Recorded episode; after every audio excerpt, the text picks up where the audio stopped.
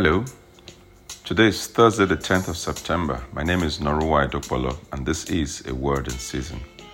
Romans chapter 8 and verse 28.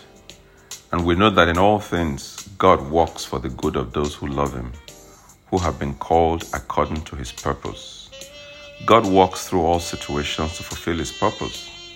It is difficult to see God when we pass through hard times, but the truth is, even in the times of difficulty, God is still at work fulfilling His purpose in our lives. However, if we practice living our lives with the mindset that God is working things out for us, we can have a smoother transition of accepting this truth in the hard places.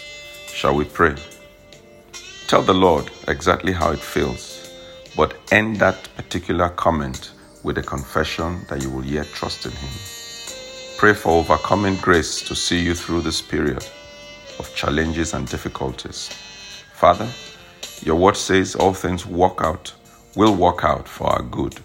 Thank you because this too will work out for our good in the name of Jesus. God bless you.